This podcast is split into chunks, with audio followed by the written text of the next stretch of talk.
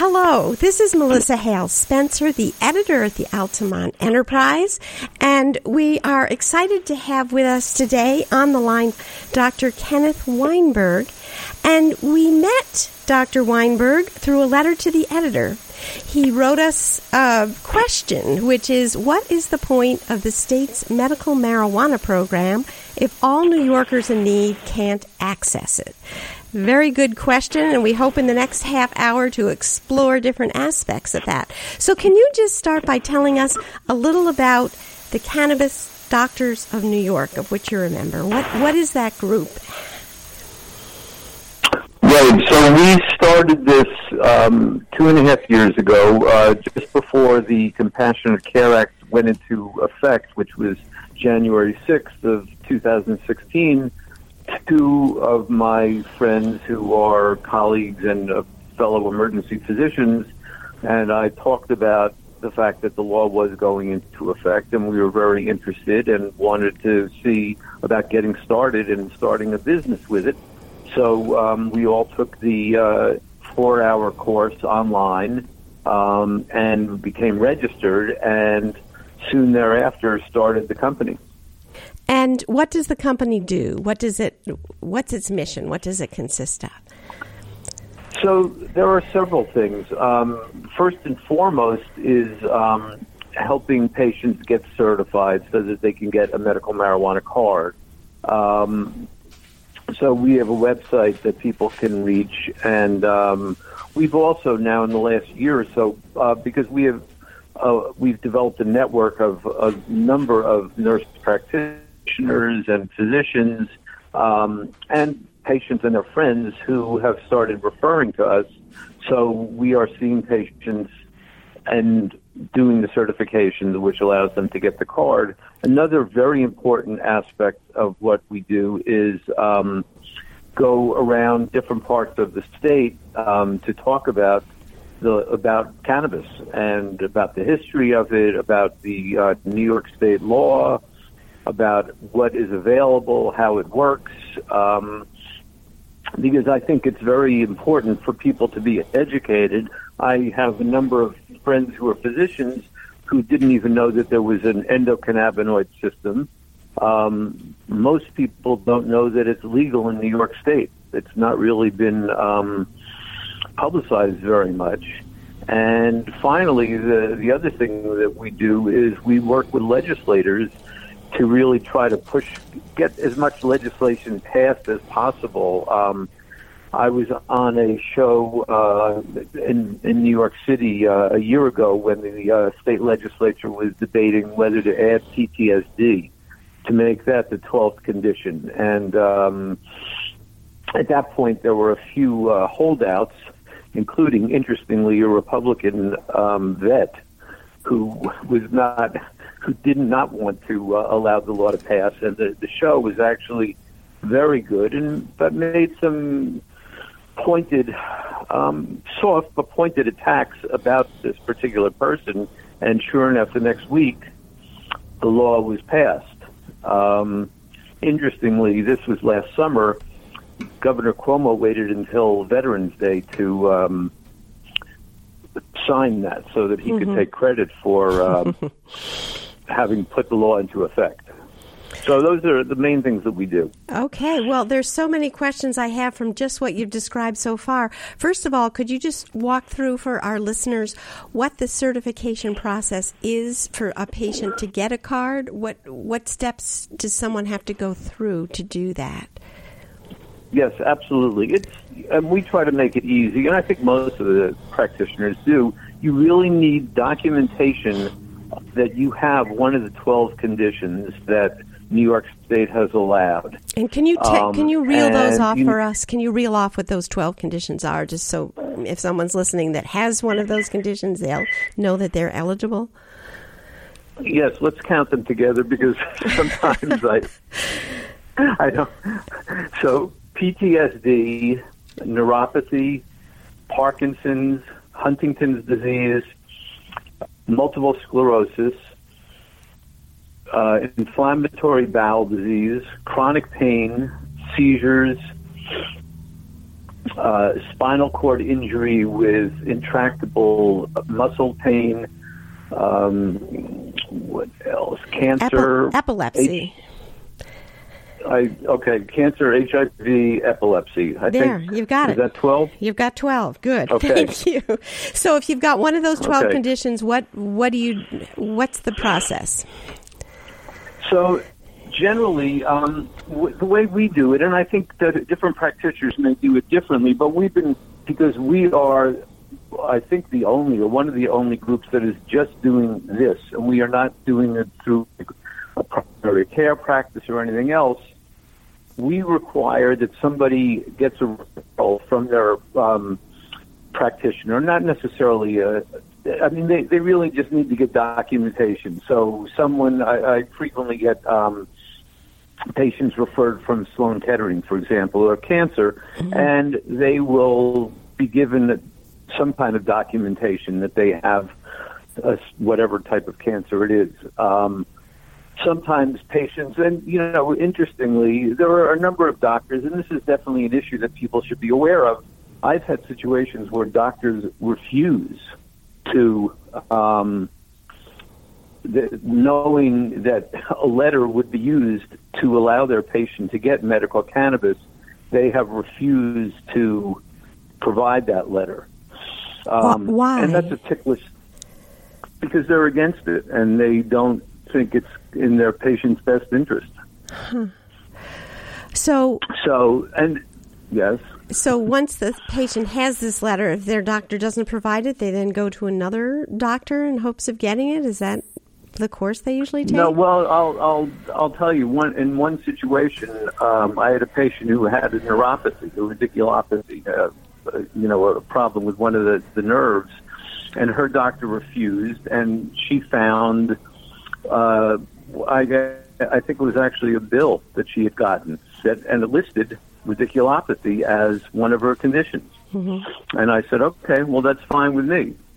And I did that. I mean, you know, obviously this is a, a tricky situation, but this is a patient, and many of the patients you should know are people who have been using cannabis um, and know that it works, and they want to get legal. They want to be legitimate. They don't want to be stopped, and you know, the, they don't want to be stopped. They also know that what they get on the street is not particularly consistent. Who knows what's in it? At least in New York State, you know, each time you go to the dispensary, you're getting the exact same thing, and you know that it's been tested by the lab, the Wadsworth lab in Albany. Mm-hmm. So there's no heavy metals, there's no pesticides, et cetera, in it. But this patient, to go back to her, had been smoking marijuana, and she knew that it was very helpful with this neur- neurologic problem. So I said, okay, well that's fine. I mean, you're you're smoking anyway. I will I will make a concession and get you a card. Um, so that's what I did. But anyway, once they get the the documentation um, and the, a New York State ID or evidence that they have, like a um, a lease, um, you know, if they don't necessarily have a New York State ID, something that shows that they are that they have a, a residence in New York, they provide that to us, and then we will give them the link so that they can um, make an appointment with. you. And then we go from there, and uh, you know, the, I I do this in three different ways. We do a we have a telemedicine platform. Um, I have an office both upstate and in um, Manhattan, and I also do house calls because, as you can imagine, a number of the patients that I see are are homebound, they're debilitated, they have issues, and so we thought we really, in with as the Compassionate Care Act says, we were trying to be compassionate and try to provide, you know, because I, I really what's happened is that um, this can be so helpful to people that we really are doing all we can to make sure that people are able to access this. Well, um, one of the things you said when you were giving me the overview of your business is you said something you do is you travel the state and go over the history of cannabis. And I wish you'd do that for us. And also, as you're describing that, maybe you could get into uh, talking about what seems to me almost like a prejudice that some doctors, as you were just saying, Say for instance, maybe when you're describing the history, you could also address the idea of what seems to be almost a prejudice against the drug that some in the medical profession have, as you were just noting, you know, for instance, a doctor that won't tell a patient that they can use this. So, if you could just kind of review the history as you do um, Mm-hmm. as you travel the state, but also address that point, I think it would be interesting. Sure. Um, it's actually fascinating because if you do look at the history of it, you can see that civilizations for the last several thousand years, whether it be China or India, um, Europe, uh, Africa, um, talk about cannabis and using it for both for hemp, which is basically the sister of cannabis, um, for all of those products, and for all its medicinal and spiritual properties. Um, Carl Sagan ha- was quoted as saying that he thinks, he believes that cannabis is what actually brought us from being hunter gatherers to uh, in uh, agricultural society because when you are growing hemp and and cannabis for, as I said, those you know the, those properties, you need to come together. And so he believes about eight thousand years ago that that cannabis and hemp were the things that actually brought us from the hunter gatherer stage to the uh, agricultural stage. So that's one interesting thing that I've come upon. Whether it's true or not, I don't know. But it's you know, it, it's I think it's all very interesting. Um, so it's it's been used through the millennium.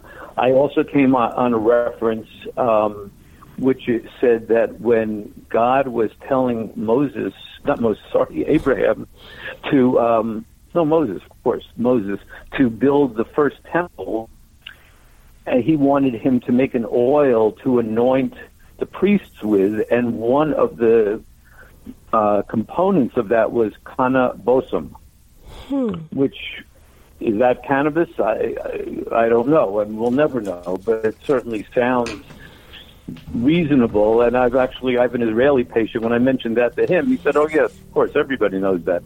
So anyway, it's so you know if you if you move forward, um, let's say until into the 1800s, it was a, a major part. Cannabis was a major part of many different medicines that were used around the world, and certainly in this country. Um, I've kind of come upon bottles from Parke-Davis that show it as being part of something for for cramps, for pain, things like that. So it was very much accepted as just something that was very helpful, and people acknowledged that. Um, and it was really what happened is um, that in the 30s, I think there were two things that were going on. Um, one of them was certainly that um, Hearst and other people who were in the paper business um, realized that hemp was cheaper and easier to grow and use for paper than um, than pulp from trees, and so they started a demonization campaign about that.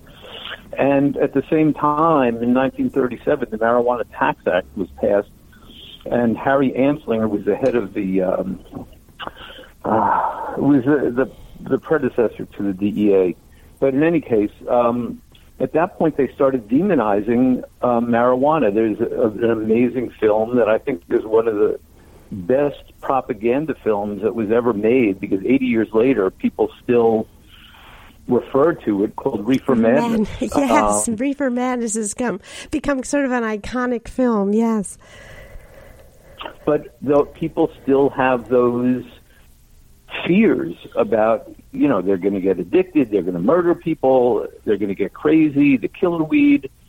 And it worked very well. It was almost like you know the same demonization that donald trump did. You know people of color are using these drugs and you get addicted to it and you become you know then you move on to heroin and all these other things. And it really frightened people. And to bring it to the future to the to the to the present excuse me um I think that still persists, and a lot of physicians have that feeling about it. You know, it, it's interesting because cannabis is really held to a higher standard. When and I'll, I'll I'll go into that a little bit because I think it's very important. Uh, when I pers- I was an emergency physician for 30 years, and there were a lot of drugs that I would prescribe for people, many of which had so many side effects. If you look on TV, at these ads for things for you know rheumatologic problems, the list of issues that of side effects, including death, take up half the ad. Mm-hmm. And but when you know when somebody says something about cannabis, it's like, oh well, you know, sometimes people get high from it, or sometimes this happens or that happens. You know, what I'm saying is that it's it's held to a higher standard. I mean, the the point is that we have been cannabis has been around and been linked and interwoven with our society for thousands of years. We actually have a vast endocannabinoid system, which basically means a, a, system with receptors for cannabis. Endo is inside, so in the brain and the body. Um, we make our own cannabis structures that are fairly similar to the structures that the plant makes. So there's a reason to believe that we have really, and, and it's not just humans; it's uh, animals and lower plant, lower um, uh, species also have endocannabinoid receptors in them. So it's been around for a long time, and I think that has a lot to do with why it works so well for people because there is a, a belief that there are endocannabinoid deficiency states. In other words, certain things, um, certain syndromes may actually be because people are not making enough of their own cannabis in, in the body and in the brain. And that's why when one takes it, for example, multiple sclerosis, it, it increases the levels of the cannabis in the in the mind, in the brain, and is able to alleviate a lot of the symptoms. So I don't know if that answers. I guess and the thing with the physicians is I know a lot of physicians who don't know about that there's an endocannabinoid system you know, doctors are supposed to be scientists. You're supposed to look at evidence and then make a decision one way or the other. You're not supposed to be prejudiced before you make a decision about something. But, you know, what we have now is a catch 22 because cannabis is uh, labeled as a Schedule 1 narcotic. That means that it's highly addictive and has no medical benefits. It's, it's a, which is, uh, puts it in the same class as heroin, LSD, things like that. Cocaine, morphine, those are scheduled too.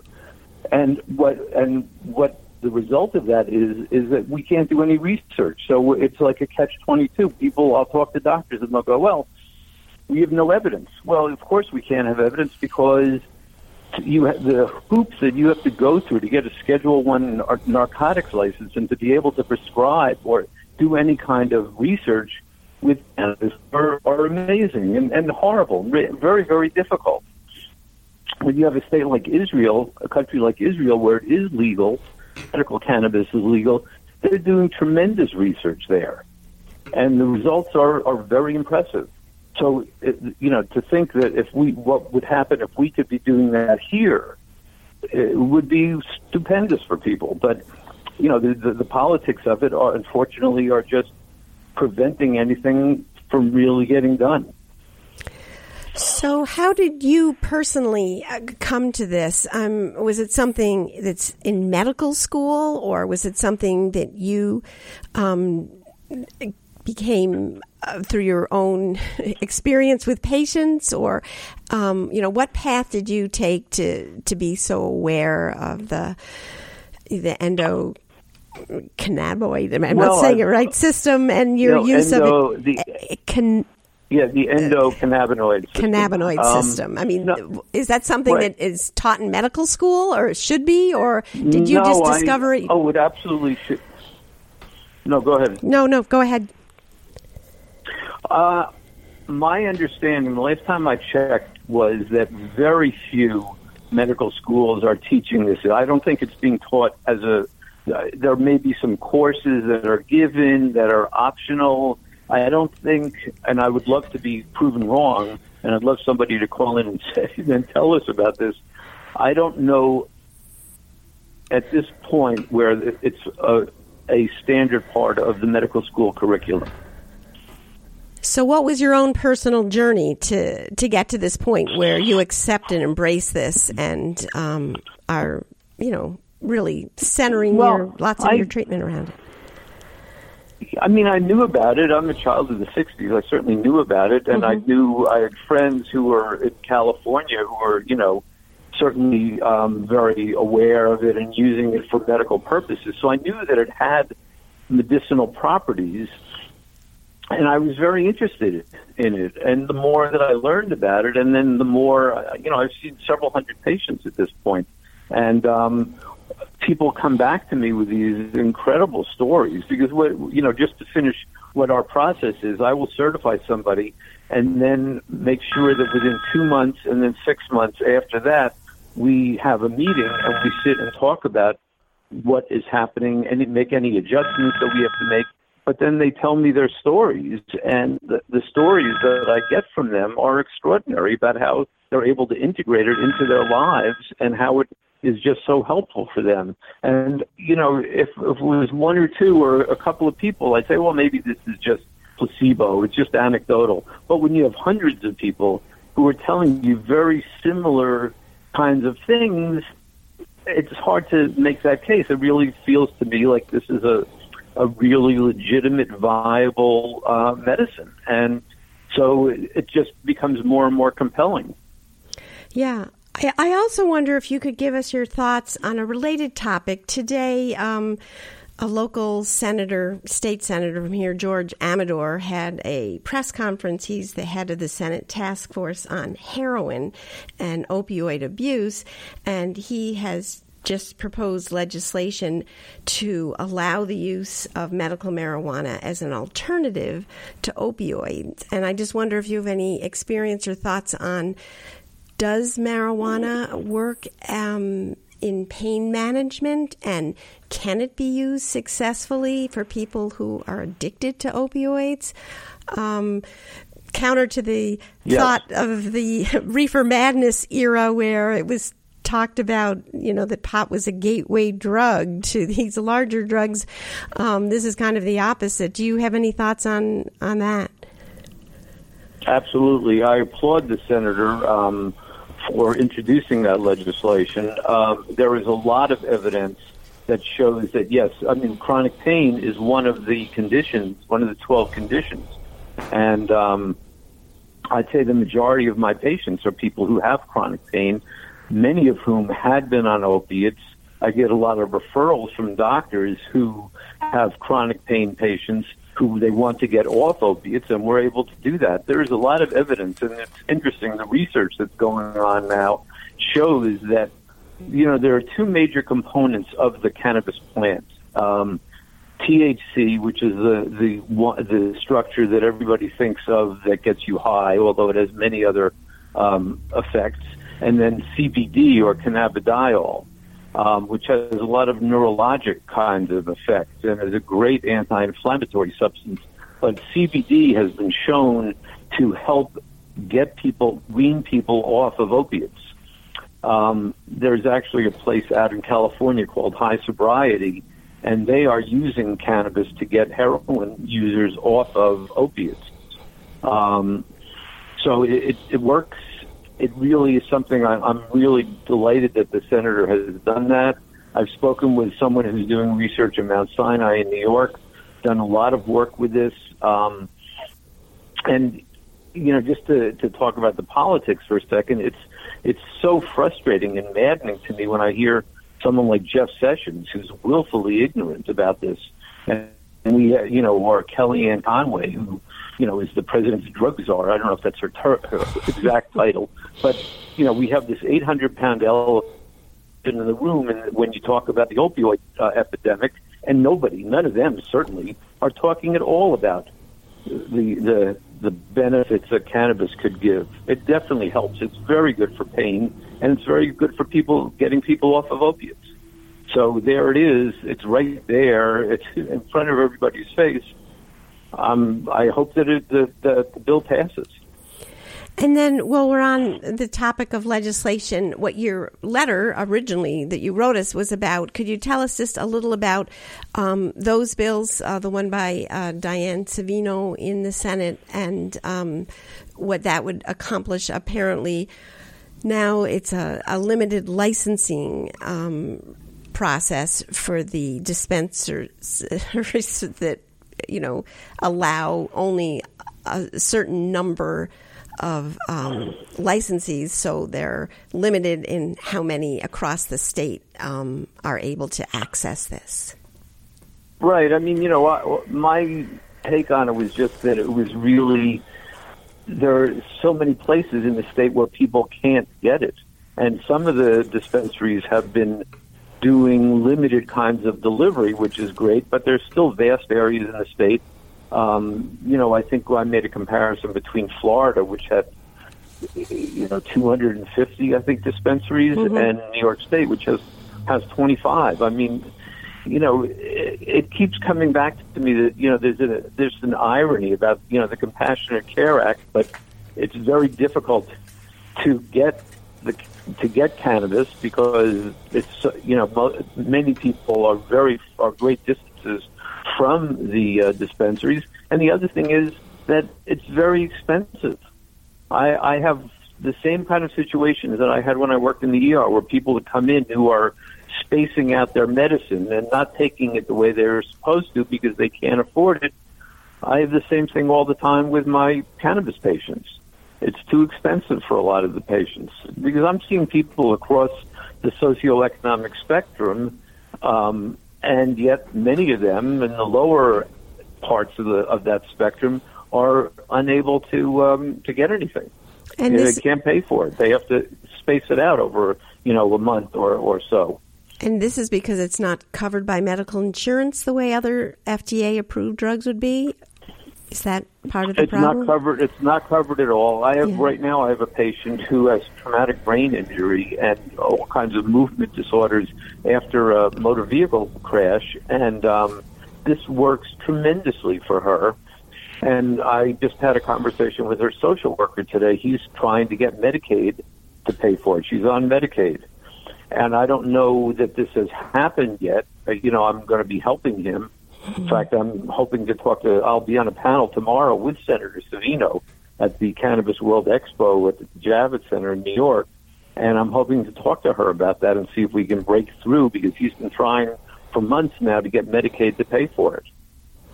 Well, I and salute they, you. Yeah. I salute you in your work. Our time went really fast. Do you have any closing thoughts, um, things that are very important to you um, that we haven't touched on that you'd like people to know about? Well, I think it's it's really I don't want to be hyperbolic um, and be too eloquent and and effusive about it, but I think I've had an amazing experiences with my patients. It's very gratifying for me. I think it needs to be descheduled or taken down to a Schedule Two narcotic. I think that we need to really start federally funding research on it. It needs to be available throughout the country so the people I have patients who I get the card for and then they they're going to be traveling and they're afraid that they're going to get arrested because they can't go from state to state. I mean, mm. it really hmm. needs to be taken off the schedule 1. We need to really look at it objectively. We need to get rid of the, the reefer madness myths and we need to make it available to everybody at a reasonable price. That's how I would what I would say. Well, thank you so much. I really appreciate your talking to us, and I wish you the best in your very worthwhile work. Well, thank you. It's my pleasure, and I'm always available to talk to people and certify people. So I'm happy to, and I, I thank you for reaching out to me. Great. Have a good one. Okay, you too. Bye bye.